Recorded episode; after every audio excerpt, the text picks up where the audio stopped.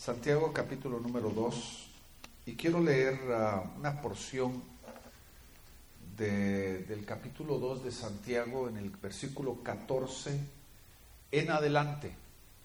Santiago 2.14 en adelante.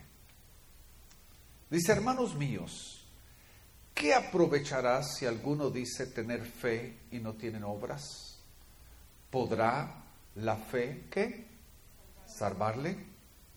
Y si el, el, hermano o la hermana están desnudos y tienen necesidad del mantenimiento de cada día y alguno de vosotros les decís, id en paz, calentaos y hartaos, pero no le daréis las cosas que son necesarias para el cuerpo, ¿qué aprovechará? Así también la fe, si no tuviere obras, es muerta en sí misma. Pero alguno dirá, tú tienes fe y yo tengo obras. Muéstrame tu fe sin tus obras y yo te mostraré mi fe por mis obras. ¿Tú crees que Dios es uno? Bien haces. También los demonios creen y tiemblan. Mas, ¿quieres saber, hombre vano, que la fe sin obras es muerta? ¿No fue justificado por las obras Abraham, nuestro padre, cuando ofreció a su hijo Isaac sobre el altar? ¿No ves que la fe obró con sus obras y que la fe, ¿qué pasó? Se perfeccionó por las obras. Uno de los mensajes más populares en la iglesia de nuestro Señor Jesucristo es la fe. Pero el, grave problema es de que hemos limitado el mensaje de la fe a casi un mensaje mistificado. Hemos creado un, un ambiente místico acerca de la fe. Y hemos simplificado o hemos tratado de limitar ese mensaje a un mensaje, vamos a llamarlo, espiritual. Predicamos, por ejemplo, que la fe es creer por lo imposible. O creemos de que la fe es creativamente sobrenatural. Que la fe es creativa en una forma sobrenatural. O que la fe es alcanzar lo que no es natural. Pero si nosotros leemos este pasaje del apóstol Santiago, vamos a empezar a comprender de que hay un lado lo voy a llamar hoy por, por este mensaje, hay un lado práctico de la fe. Hay un ámbito de una practicalidad muy importante en la fe. Porque cuando yo leo las escrituras, yo me voy a encontrar con el hecho de que lo natural es la escuela de lo sobrenatural. Lo que vemos es la escuela de lo que nosotros no vemos. ¿Está caminando conmigo? Y empezamos a entender de que Dios pone orden y nos enseña los principios a través de lo que nosotros vemos para que después nosotros podamos caminar en lo que no vemos. Le voy a dar un solo ejemplo de, de, esto para que usted lo pueda entender. Por ejemplo, el Señor habla acerca del amor que nosotros le tenemos a Él.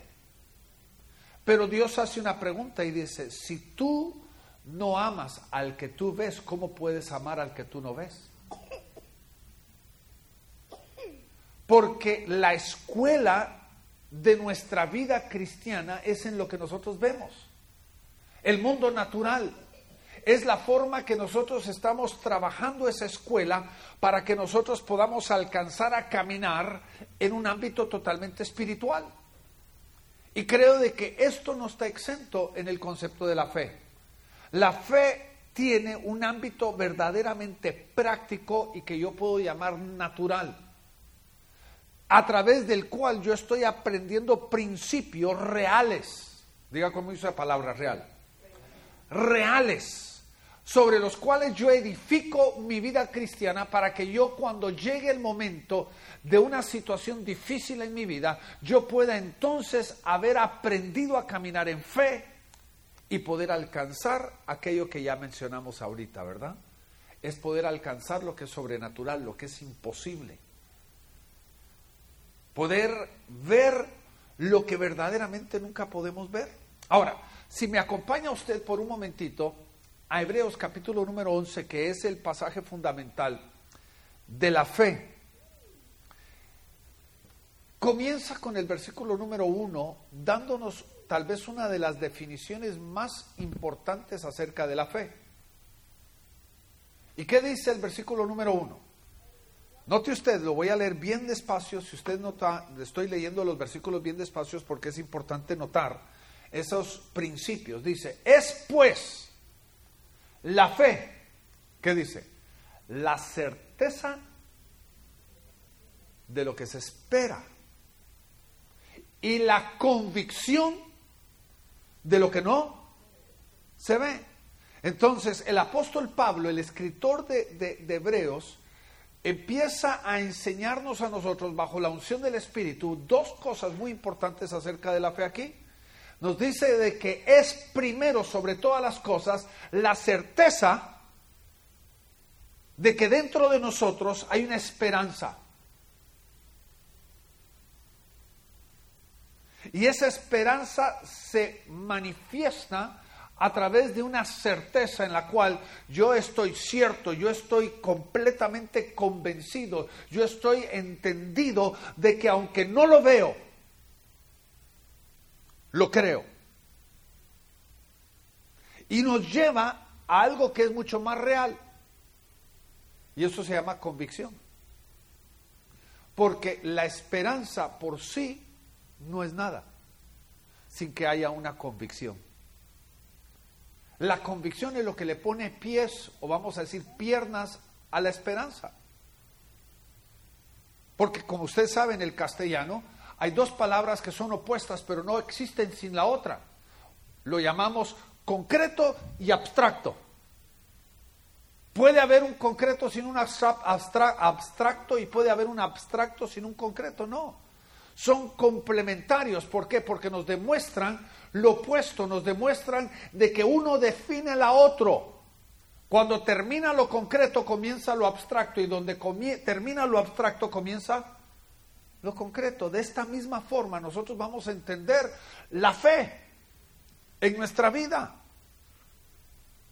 Y en realidad la fe está fundamentada en la convicción. Aun cuando vienen las situaciones y aún podríamos hablar de posibilidades. Y las posibilidades podrían estar en contra. Pero cuando está la convicción, nosotros podemos entender lo que verdaderamente es la fe.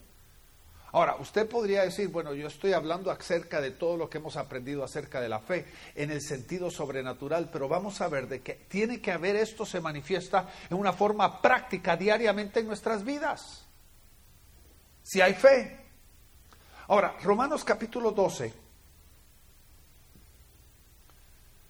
En el versículo 3, Pablo nos dice esto, y yo quiero que usted mire esta frase, porque creo que es bien importante. Usted puede decirse hoy, es que yo no tengo fe. Pero si usted es de Cristo, Dios ya depositó dentro de usted lo que la palabra de Dios dice ahí en el versículo número 3, una medida de fe. En la receta de Dios, usted ya tiene una medida de fe. Y aunque no parezca mucho, es suficiente, diga conmigo, es suficiente.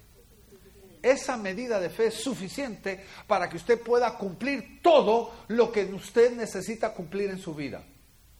Porque esa medida es que suficiente. Ahora, ¿qué dice? Conforme a la medida de fe que Dios, ¿quién dio eso? Dios repartió a quienes. ¿Hay alguna excepción? ¿Hay alguno de ustedes que no tiene esa medida de fe? No. Porque Dios se la repartió a quién? A cada uno. A cada uno de sus hijos, a cada uno que ha recibido a Jesucristo como su seguro salvador, tiene dentro de ellos una medida de qué? De fe. Ahora, le pregunto esto para tratar de responderlo. ¿Cómo se puede manifestar en una forma práctica la fe? Porque creo de que Santiago, ahí en el capítulo 2, nos está hablando acerca de una fe práctica. Y usa términos muy interesantes ahí. Usa términos muy, muy interesantes porque creo de que Santiago está, tal vez podriendo decir, está llevando la contraria, simplemente para tratar de probar un punto. Porque hay los extremos de, la superfe, los extremos de, de una fe, vamos a decir, extremista, donde simplemente quieren andar en lo sobrenatural, quieren andar de nube en nube, ¿verdad? Cuando hay un dicho en el inglés, ¿verdad? Que dice, teniendo la, la, mente tan en el cielo que no servimos para nada aquí en la tierra.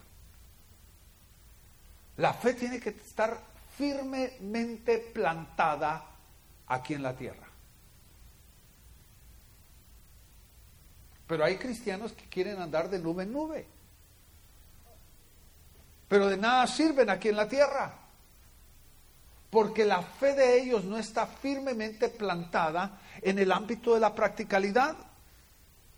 Ahora, aquí Santiago nos dice varias cosas que me parecen sumamente interesantes. Note usted, y regresamos a Santiago 2, para que usted lo pueda anotar. Lo primero que dice Santiago aquí, en el versículo número 17, note usted y lo repite de nuevo en el versículo 20, hace una pregunta y la contesta. ¿Puede existir la fe sin obras? Porque dice ahí que la fe sin obras es que muerta. La fe sin obras es muerta. Y después viene y nos recalca el mismo principio en el versículo 22. Y quiero que usted note esto, porque aquí es donde los quiero llevar antes de entrar, esto todo es introducción, antes de entrar en el tema. Note usted dice, ¿no ves que la fe actuó juntamente con las obras? Y que la fe se, se, se perfeccionó por las obras. Ahora, le pregunto, ¿cómo es que Dios está perfeccionando tu fe? A través de tu diario vivir. En una forma práctica, cuando tú caminas tu fe en una forma práctica, cuando tú caminas tu diario vivir eh, de tu vida cristiana en una forma práctica, pero la fe caminando mano a mano en la forma que tú vives tu vida cristiana, tu fe te, se está qué? Perfeccionando en el diario vivir, porque aquí Santiago nos muestra y toma como demostración a Abraham, diciendo de que el acto de Abraham de subir al monte Moría y de presentar delante de Dios un sacrificio que se llamó Isaac, esa obra se le tomó por fe y justicia. Y entonces no, es, no está hablando sencillamente de hacer una buena obra de caridad, sino el acto de vivir una vida práctica, la forma que nosotros vivimos y la manera que nosotros vivimos nuestra vida va a empezar a perfeccionar nuestra fe. Y cuando venga el momento de dificultad, entonces sí vamos a estar listos para poder aplicar lo que hemos mencionado y lo que se ha predicado ampliamente a través de todo el cristianismo de una fe sobrenatural. Pero no podemos andar en las nubes si nuestros pies no están plantados aquí en la tierra. Tenemos que tener una fe práctica. Ahora, quiero, quiero el día de hoy poder mencionar varias partes o varias aplicaciones prácticas de la fe que usted a diario puede usted experimentar en su propia vida. La primera, su acto de obediencia es un acto de fe. Hay momentos cuando Dios nos habla a nosotros y nosotros no entendemos lo que realmente, por qué Dios nos está pidiendo algo. ¿Y cuántas veces reaccionamos como niños? ¿Pero por qué? Y quiero que me lo explique por qué. ¿Y qué dice usted, padre, cuando uno de sus hijos le dice, ¿por qué? Y usted le responde lo mismo, porque sí. Porque dije yo.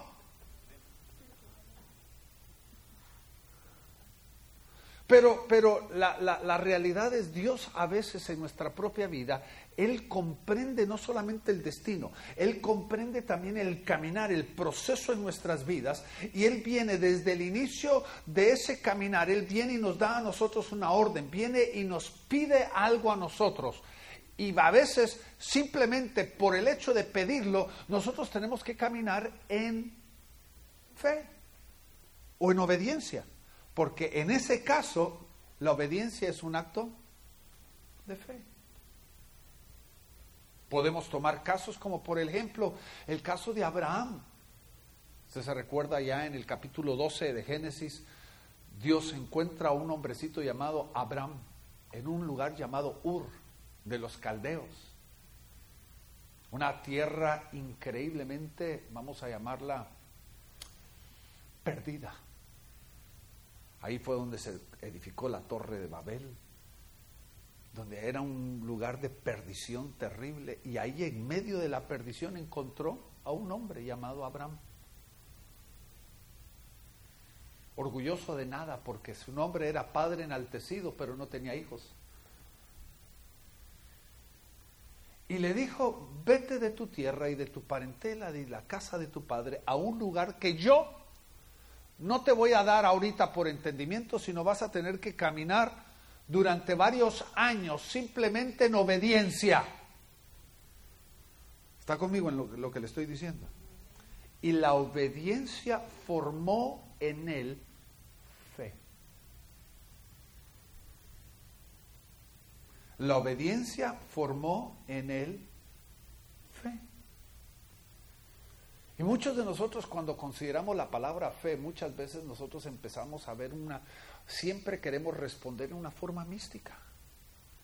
Por ejemplo, yo me recuerdo que muchas veces se, se, habló acerca de la fe y acerca de cómo adquirir la fe, ¿verdad? Me recuerdo que en la radio en Guatemala salía este dicho, la fe viene por el oír y el oír por la palabra de Dios. Y, no le estoy diciendo que eso es mentira, porque hay un aspecto de la fe que se forma a través de la palabra de Dios. Pero nosotros no podemos olvidar de que la fe es formada a través de la obediencia. No es a través de una serie de clases, no es a través de una serie de enseñanzas, sino a través de una simple obediencia forma en nosotros fe. Porque hay cosas que Dios nos está pidiendo de nuestras vidas que literalmente nosotros no sabemos la respuesta. Imagínese que alguno de ustedes decide salir por obediencia en algún trayecto y alguien le pregunta, ¿y a dónde vas? ¿Quién sabe? ¿Y cuándo vas a regresar? Tampoco lo sé. Le pregunto, ¿qué marido le permitiría a una esposa y qué esposa le permitiría a un marido que salga así?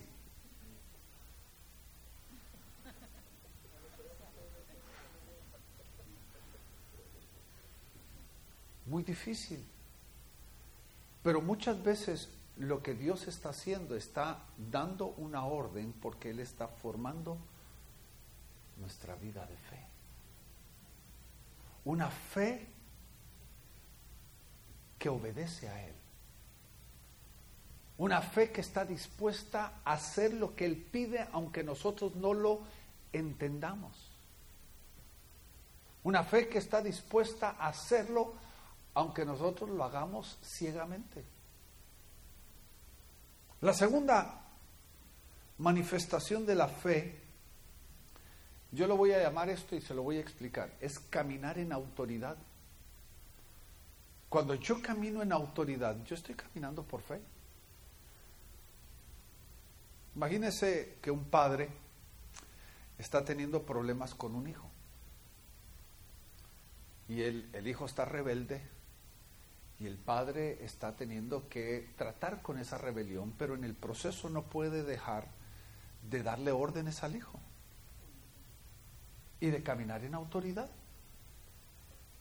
Ahora, en la realidad del problema, en la realidad de la situación, el padre entiende de que el hijo va a responder en rebelión. ¿Se le puede parar? No. Y no. Y no. Y no. Y lo va a retar. Pero ¿qué hace un padre? Un padre sigue caminando en autoridad. Aunque la posibilidad es, la probabilidad es de que el hijo responda en rebelión. Es que hermanos, cuando caminamos en autoridad, oiga lo que le voy a decir, el ciento por ciento de las veces que caminamos en autoridad, hay una gran posibilidad de que no haya una respuesta positiva. Cualquier vez que usted lanza una orden, cuando usted lanza una palabra de autoridad, hay una gran posibilidad de que responda negativamente, la respuesta sea negativa. No hay garantías. Pero eso no nos lleva a nosotros a no caminar en autoridad. El grave problema es cuando permitimos de que el temor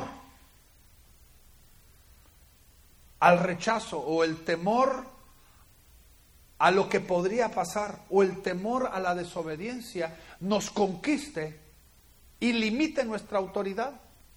Ahora, quiero que entienda esto. De la misma forma que nosotros tenemos una medida de fe, todos nosotros también tenemos una medida de autoridad. Porque cuando Dios nos da a nosotros, vamos a llamarlo, pone bajo nuestro cuidado ciertas cosas o en el caso de un padre, ciertas, ciertos hijos, o en el caso de un pastor, ciertos miembros de una iglesia, juntamente con la responsabilidad que Dios nos da, nos da autoridad. Pero solamente porque Dios nos da autoridad no significa que caminamos en autoridad. Todo padre sabe a lo que me estoy refiriendo.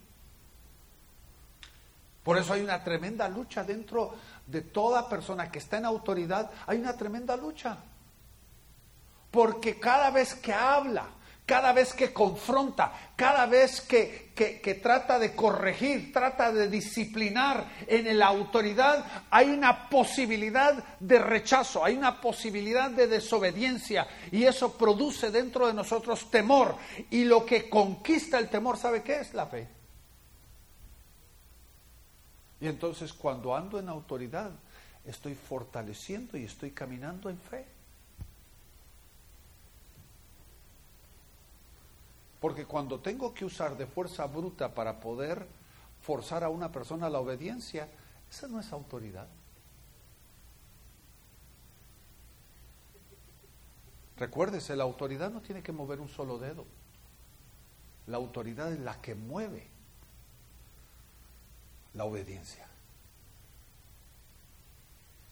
Y a veces no tiene que ser ni, ni, una palabrota de, de, de, mandamiento, de comando o de orden, sino simplemente una palabra. Ahí se muestra la autoridad. Tengo mucho que decir sobre esto, pero no me voy a meter a esto.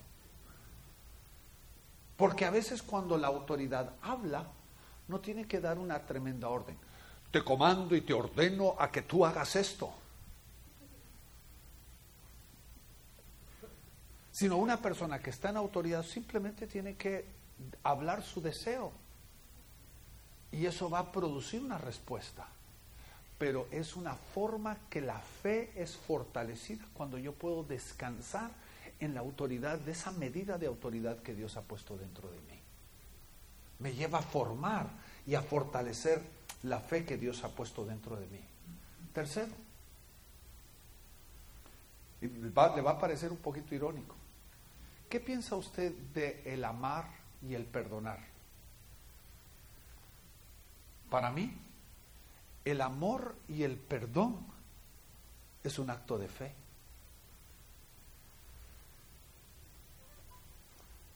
Porque cuando usted ama a una persona y usted perdona a un transgresor, es un acto de fe. Imagínese usted de que hay, hay un proceso muy difícil en, en una relación marital donde uno de, uno de los cónyuges falló, uno de los cónyuges pecó, y Dios le llama al otro cónyuge, a la, a la, a la pareja, llama a perdonar. Y uno puede decir naturalmente, no, antes de que yo perdono, yo tengo que tener la garantía de que esa persona nunca me va a fallar más. Le pregunto, ¿hay garantías?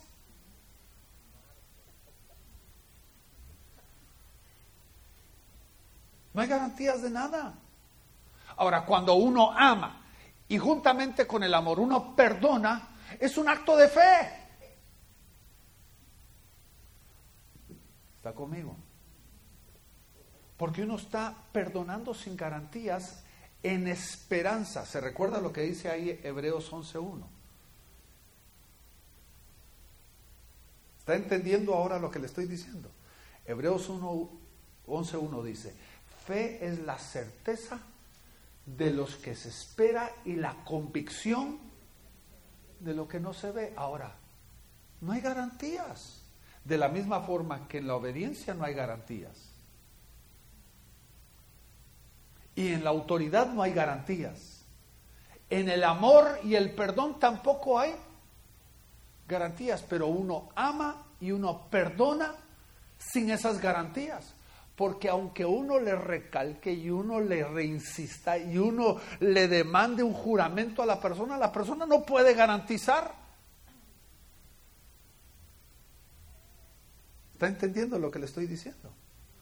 Uno ama y uno perdona como un acto de qué? De fe. Y por eso el Señor nos ama y nos llama y nos dice, amad a vuestros enemigos, perdonad a los que nos han transgredido, a los que nos han herido, a los que nos han maltratado. Y uno dice, no, es que yo, antes de que yo pueda perdonar y amar, tengo que tener la garantía de que nunca me van a hacer esto de nuevo. Porque la primera me la pueden hacer, pero la segunda soy un papo. Esa es una palabra muy guatemalteca, ¿verdad? Soy un tonto.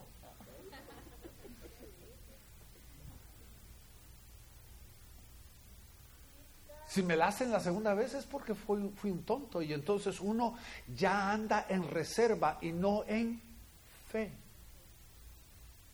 Porque el amar y el perdonar al estilo de Dios es un acto de fe. No hay garantías. Ahora está entendiendo a dónde voy. Está comprendiendo lo que le estoy diciendo. Veamos otra. ¿Cuántos de nosotros entendemos de que en Romanos capítulo 12 y en 1 Corintios 12 y 1 Corintios 14, Dios nos especifica que a cada uno de nosotros nos ha dado dones. Hay dones naturales y hay dones espirituales. Dones naturales con los cuales nosotros nacimos en el momento de nuestra concepción, en el momento de nuestro nacimiento, nacimos con esos dones. Son dones que fueron dados por Dios, no son hereditados. Pero también hay dones que vienen de herencia. Por ejemplo, la Cindy, que yo lo he dicho muchas veces, Cindy es una de las mujeres más increíblemente talentosas que yo conozco en la vida. Pero ella viene de una familia talentosa, que tienen un talento increíble con sus manos, de creatividad. Toda la familia del lado de Cindy son creativos. Ese es un don que viene a través de las generaciones. Pero también hay dones donde el hijo se parece al papá físicamente, pero en el contexto de sus dones es una cosa totalmente opuesta. El papá era un tonto, pero el hijo nació genio, ¿verdad? Uno sabe, se pregunta, ¿de dónde salió?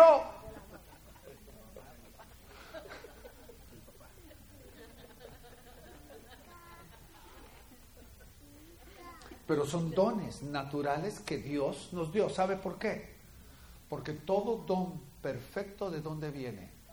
Dice la palabra, todo don perfecto viene de lo alto. Viene de Dios. Ahora le pregunto, para caminar en los dones, ¿qué necesito yo? Fe. Para caminar en los dones se necesita fe.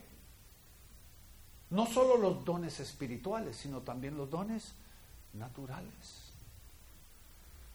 Se necesita fe para poder no solo caminar en ellos, sino desarrollarlos.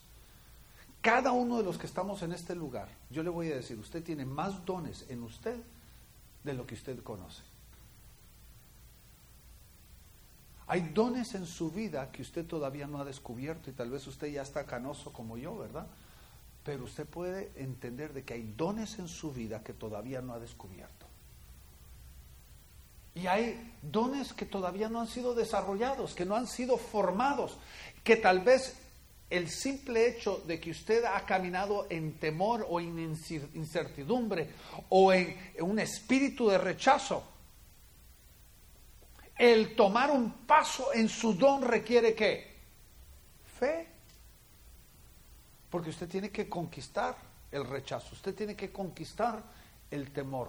Hay incertidumbre en caminar en ese don. Nadie nació como Mozart y como Beethoven.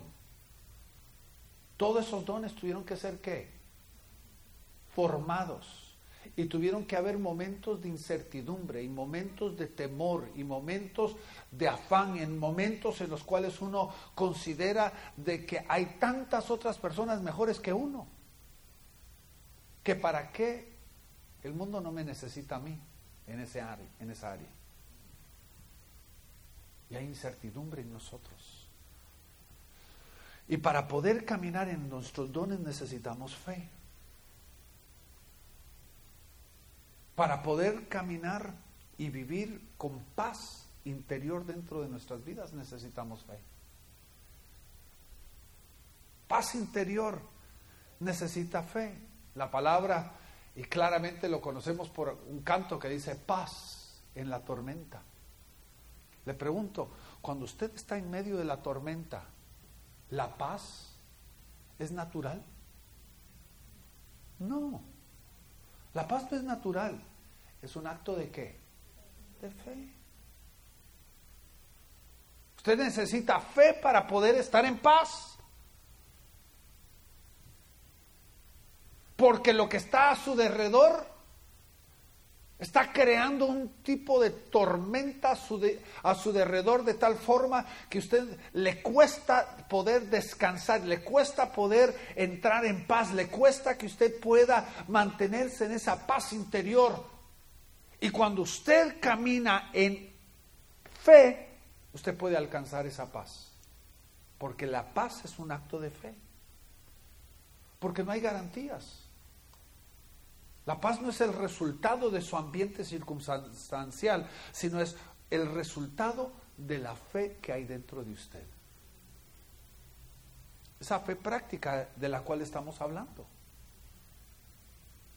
Que no está determinada por, por el ambiente, no está determinada por una teología, no está determinada por, por algo que está a su derredor, sino está determinada por lo que Dios es. Porque el temor nos puede controlar. ¿Por qué no me acompaña varios versículos para que usted vea de que aún en medio de una tormenta nosotros podemos tener paz? Porque lo que la tormenta produce en nuestras vidas produce incertidumbre, produce duda, produce temor. Pero podemos nosotros en medio de la tormenta tener paz. Note usted, por ejemplo, Mateo capítulo 14, Versículo 27.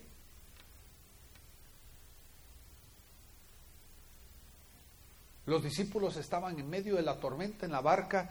¿Y cuál fue la respuesta de Jesucristo? Ahí en el versículo 27 dice, pero enseguida Jesús les habló diciendo, tened ánimo, soy yo, no temáis. ¿Qué estaba produciendo la tormenta en ellos? Temor. Y Jesús les dice, tened ánimo, soy yo, no temáis. Ahora, vaya, saltémonos al versículo 31 y veamos el mismo pasaje, versículo 31. Y note lo que dice. Y al instante Jesús, extendiendo la mano, lo sostuvo y le dijo, hombre de poca fe, ¿por qué dudaste? ¿Cómo fue que Jesucristo definió el temor y la duda en medio de la tormenta? Que no tenía qué? Fe. Porque dejó que la tormenta tomara control de su vida y que la tormenta definiera su estado de ánimo y que la tormenta definiera la condición de su corazón. Y aunque la tormenta de los discípulos era natural, ¿cuántos de nosotros hemos estado en una tormenta natural que no tiene nada que ver con un barco y con un agua, con un lago? Una enfermedad, una condición económica, un problema familiar. Pero le pregunto, ¿es la misma aplicación o tiene que haber una aplicación diferente?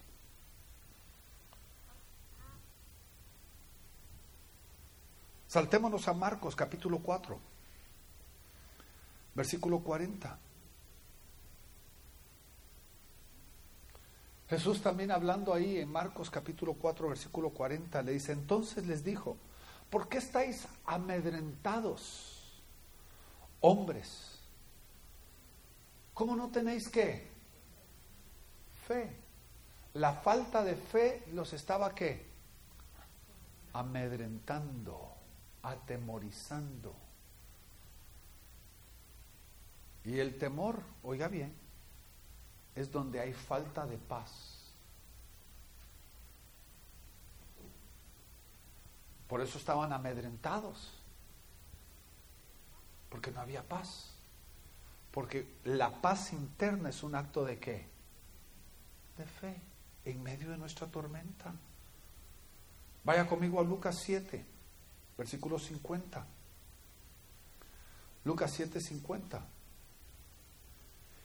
Pero Jesús dijo a la mujer, note usted, note usted, aquí está la mujer que, que María, que le estaba lavando sus pies con perfume y con sus lágrimas, que lo estaba ungiendo. Note lo que le dice Jesús, le dice, tu fe te ha salvado. Vete en qué? En paz. La fe produjo en ella qué?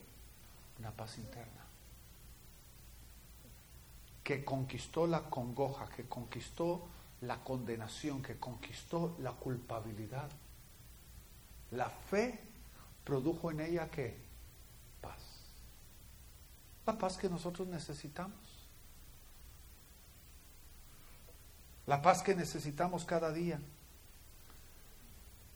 En el libro de Juan capítulo 16 quiero que veamos la otra aplicación práctica de la fe. Juan capítulo 16 versículo 33. Jesús hablándole a sus discípulos. Note, note lo que dice aquí. Y estas cosas os he hablado para que en mí que tengáis paz. Estas cosas os he hablado para que en mí tengáis paz. Ahora note, en el mundo tendréis que aflicción, mm, pero confiado.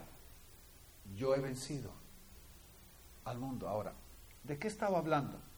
Estaba hablando de otro aspecto de paz, pero que lo quiero enfocar en una forma muy diferente. Y lo quiero llamar, por el contexto de hoy, lo quiero llamar estabilidad. Uno de los graves problemas en la vida cristiana, ¿sabe cuál es? Inestabilidad. Hablamos de diferentes formas. Ah, es que nos levantamos del lado malo del lado izquierdo de la cama, ¿verdad? Y somos controlados por nuestras emociones y somos controlados por las cosas que están a nuestro derredor. Hasta decimos chistes como hasta de malas pulgas. Y la vida cristiana es una vida de inestabilidad. Y la razón fundamental del por qué vivimos una vida inestable, Jesucristo nos lo define. Porque hay una falta de fe. La fe, oiga bien lo que le voy a decir, produce en nosotros estabilidad. Realmente como su pastor yo quiero que usted entienda, una de las cosas que yo quiero que Dios alcance en su vida, usted podría decir, ah, es que el pastor quiere que sea una persona super, de super fe. No, yo primero, sobre todas las cosas, quiero que usted sea una persona estable. que usted no ande en altibajos. Que usted sea una persona que constantemente viva en una estabilidad de su vida cristiana. Y para que usted pueda alcanzar eso, usted necesita fe. Solo usted puede responder y tal vez los suyos pueden responder cuáles son los altibajos que usted vive. Porque cuando aquí llega a la iglesia tal vez llega bien chulito, bien chulita, ¿verdad? Pero detrás de las puertas cerradas, ¿cómo es su vida? ¿Una vida constante o es una vida totalmente inestable? ¿Mm? Un día usted es la persona más adorable y el próximo día usted es la persona más odiable.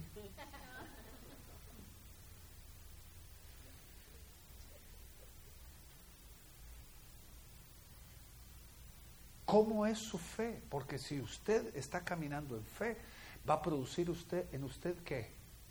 Estabilidad. Ahora, acompáñeme a algo que Jesús le dijo a Pedro. Bien interesante esto. Note lo que Jesús le dijo a Pedro. Déjeme ver si lo encuentro.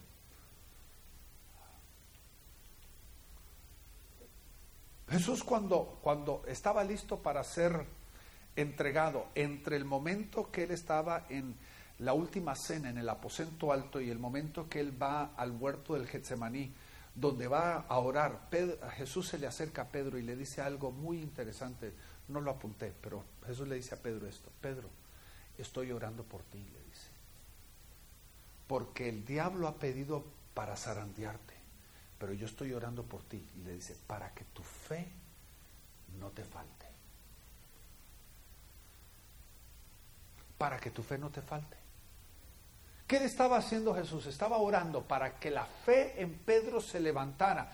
En este momento que iba a ser un momento de una gran opresión espiritual, en este momento que iba a haber una gran oposición, el momento que iba a haber una traición en el ambiente,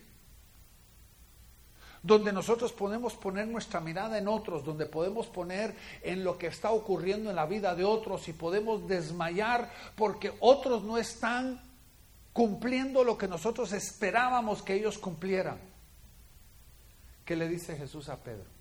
Pedro, estoy orando para que tu fe no te falte. ¿Qué le estaba diciendo en pocas palabras? Pedro, a través de estos próximos días, lo que yo estoy orando es de que tu fe te sostenga en estabilidad. Para que tú te mantengas estable en tu fe a través de estos próximos dos días que van a ser increíblemente difíciles para todos. Porque lamentablemente, hermano, le quiero decir esto, quisiera predicar un mensaje diferente, pero le digo la verdad. La realidad es que la vida cristiana va a tener tiempos difíciles. La vida cristiana va a tener sus momentos difíciles. Y nosotros tenemos que estar listos para eso. ¿Qué le dijo Pablo en sus escritos del libro de Hechos, en el capítulo 14, versículo 22? Pablo regresando de su primer viaje misionero. Trata de resumir todo lo que él ha hablado entre todas las iglesias que se han establecido en su viaje misionero, Pablo responde ahí en Hechos capítulo 14, versículo 22, dice que él lo que ha predicado entre las iglesias es esto. Versículo 22 dice, fortaleciendo los ánimos de los discípulos. ¿Qué está tratando de hacer él? ¿Ah? Dice, confirmando o fortaleciendo los ánimos de, los creyentes de la, iglesia y exhortándoles a que qué? Permanecer estables en dónde? En la fe. En las situaciones difíciles que han confrontado debemos de mantenernos qué? Estables. Y diciéndoles, note lo que le dice Pablo, le dijo a todos los hermanos, es necesario de que en muchas tribulaciones entremos al reino. ¿Cuál era el objetivo? De enseñarles a que se mantuvieran permanentes, estables, constantes en la fe. porque a través de muchas tribulaciones es que estaremos. Pero ¿qué pasa a veces? Ah, alabar a Dios cuando las cosas están buenas, qué fácil es. El ser buenos cristianos cuando no tenemos problemas, qué facilito es. Pero la pregunta es, ¿nuestra fe es suficiente para sustentarnos a través de esos momentos? Una fe estable, una fe firme, como la que Jesucristo estaba orando para Pedro, que le decía, Pedro, el diablo ha pedido para zarandearte, pero yo estoy orando para que tu fe no te falte. Una fe estable.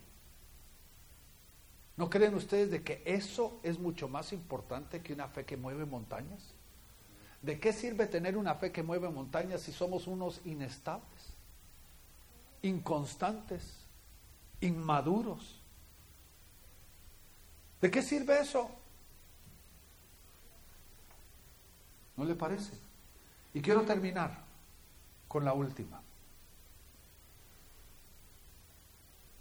Vaya conmigo al libro de Hechos 14 de nuevo, pero voy a ver varios versículos previos, el versículo 8 y 9, porque voy a usar este, punto como eh, para poder edificar el último punto de la fe. Hechos 14, 8 y 9 dice, y había en Listra un hombre que estaba sentado note usted, imposibilitado de los pies, cojo desde el seno de su madre, que nunca había caminado. Y éste escuchaba hablar a Pablo, el cual, note usted, fijando la mirada en él y viendo de que tenía fe para ser sanado. ¿De qué fe estamos hablando ahí?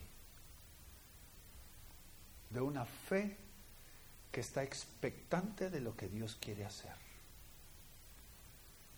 Una fe que está expectante de lo que Dios está queriendo hacer. Tan fácil es que nosotros nos acomodemos en el status quo. Así soy yo. Así es mi dote de la vida. Eso es lo mi parte de la vida y nos conformamos en la limitación y nos conformamos en lo que la vida nos ha dado. Pero la fe nos lleva a esperar más de Dios. Que dice que había un hombre que estaba ahí, que cuando Pablo estaba predicando, Pablo empezó a ver, y óigame bien, la fe se puede ver. Pablo empezó a ver de que en él había una fe que estaba expectante de lo que Dios podía hacer en él. Y esa es una fe que necesitamos todos los días. Especialmente cuando estamos escuchando un mensaje. Dentro de nosotros debería de empezar a levantarse esa fe expectante de lo que Dios pudiera hacer en nuestras vidas. De no satisfacernos, de no acomodarnos a lo que nosotros tenemos como lo que podríamos llamar nuestra parte en la vida. Bueno, así es la vida. Ese es uno de mis dichos, lamentablemente. Así es la vida. Y nos acomodamos. Y lo que debe de pasar en nuestras vidas debe de levantarse aquella fe, una fe práctica que está esperando, expectante. Imagínense, es, es como si yo lo visualizara. Cuando usted está ahí y le van a traer lo que a usted le place. Imagínese que ya terminó usted la cena y le prepararon el postre más deleitoso que es su favorito y usted está expectante que le traigan un pedacito de ese postre que a usted le fascina. Imagínese lo que cómo se miran sus ojos que usted está expectante de lo que usted está añorando recibir. ¿Qué necesita usted para poder recibir eso? Fe. Pero quiero que entienda, cada una de estas cosas que hemos mencionado hoy es como un escalón. Es un escalón práctico que nos lleva a poder alcanzar aquello que hemos predicado todo el tiempo, ¿verdad? De una fe sobrenatural, de una fe que camina en las nubes. Pero si no hemos caminado firmemente sobre esta tierra, ¿cómo vamos a poder alzarnos en las nubes? Porque la fe primero tiene que ser práctica. Muéstrame tu fe sin tus obras. Porque la fe sin las obras es que muerta. ¿Y cómo es que es perfeccionada la fe? Por las obras. Yo creo que Santiago nos define la fe en una forma real, en una forma verdadera y una forma fundamental. Queremos nosotros llegar a una estatura tremenda en Dios. Estas son parte de las cosas prácticas que todos los días tenemos que acoplar. Yo no sé cuál es tu debilidad, cuál es la situación que hoy toqué como llaga en tu vida.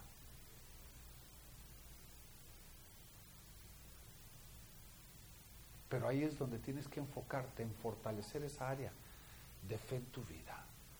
Porque cuando venga la circunstancia y cuando venga la necesidad de que tú te alces a las alturas y que puedas caminar en fe en lo sobrenatural, si tú no has fortalecido esas áreas, nunca lo vas a alcanzar. Nunca vas a poder alcanzar esas alturas. Porque estas cosas como la obediencia, el amor, el perdón, caminar en la autoridad que ya tenemos nosotros. Cosas como esas, si no las fortalecemos en nuestras vidas, ¿cómo le vamos a decir? Si yo no puedo, perdone que le diga, si no puedo yo mover a mi propio hijo, ¿cómo voy a poder mover una montaña?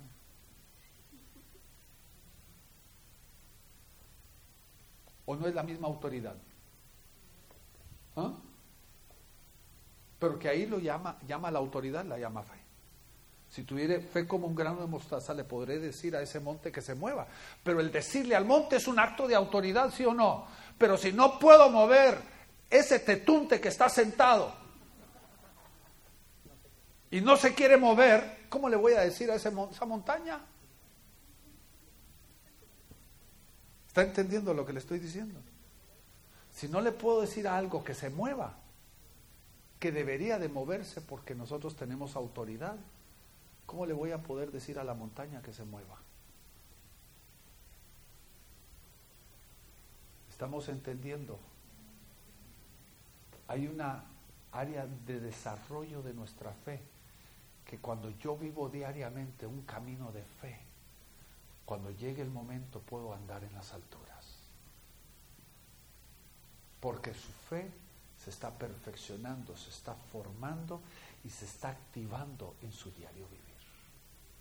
¿Por qué no cerramos nuestros ojos? Padre, en este momento, Señor, te, te doy gracias, porque tu palabra, Señor, nos viene a capacitarnos, viene, Señor, a iluminar, tu palabra viene a formarnos, viene a expandernos, viene a romper paradigmas de nuestras vidas, que hemos, nos hemos acoplado en un status quo. Pero Padre, hoy te pido que esa palabra también sea un rema a nuestras vidas que venga a vivificar, que venga a quebrantar yugos de esclavitud en nosotros que nos han mantenido, Señor, limitados, que nos han mantenido subyugados por tanto tiempo. Hoy, Padre, libera tu palabra sobre nosotros. Envía tu palabra hoy y trae libertad a nuestras vidas, Señor, en el nombre de que tu palabra se haga viva en nosotros, Señor. Amén. Y amén.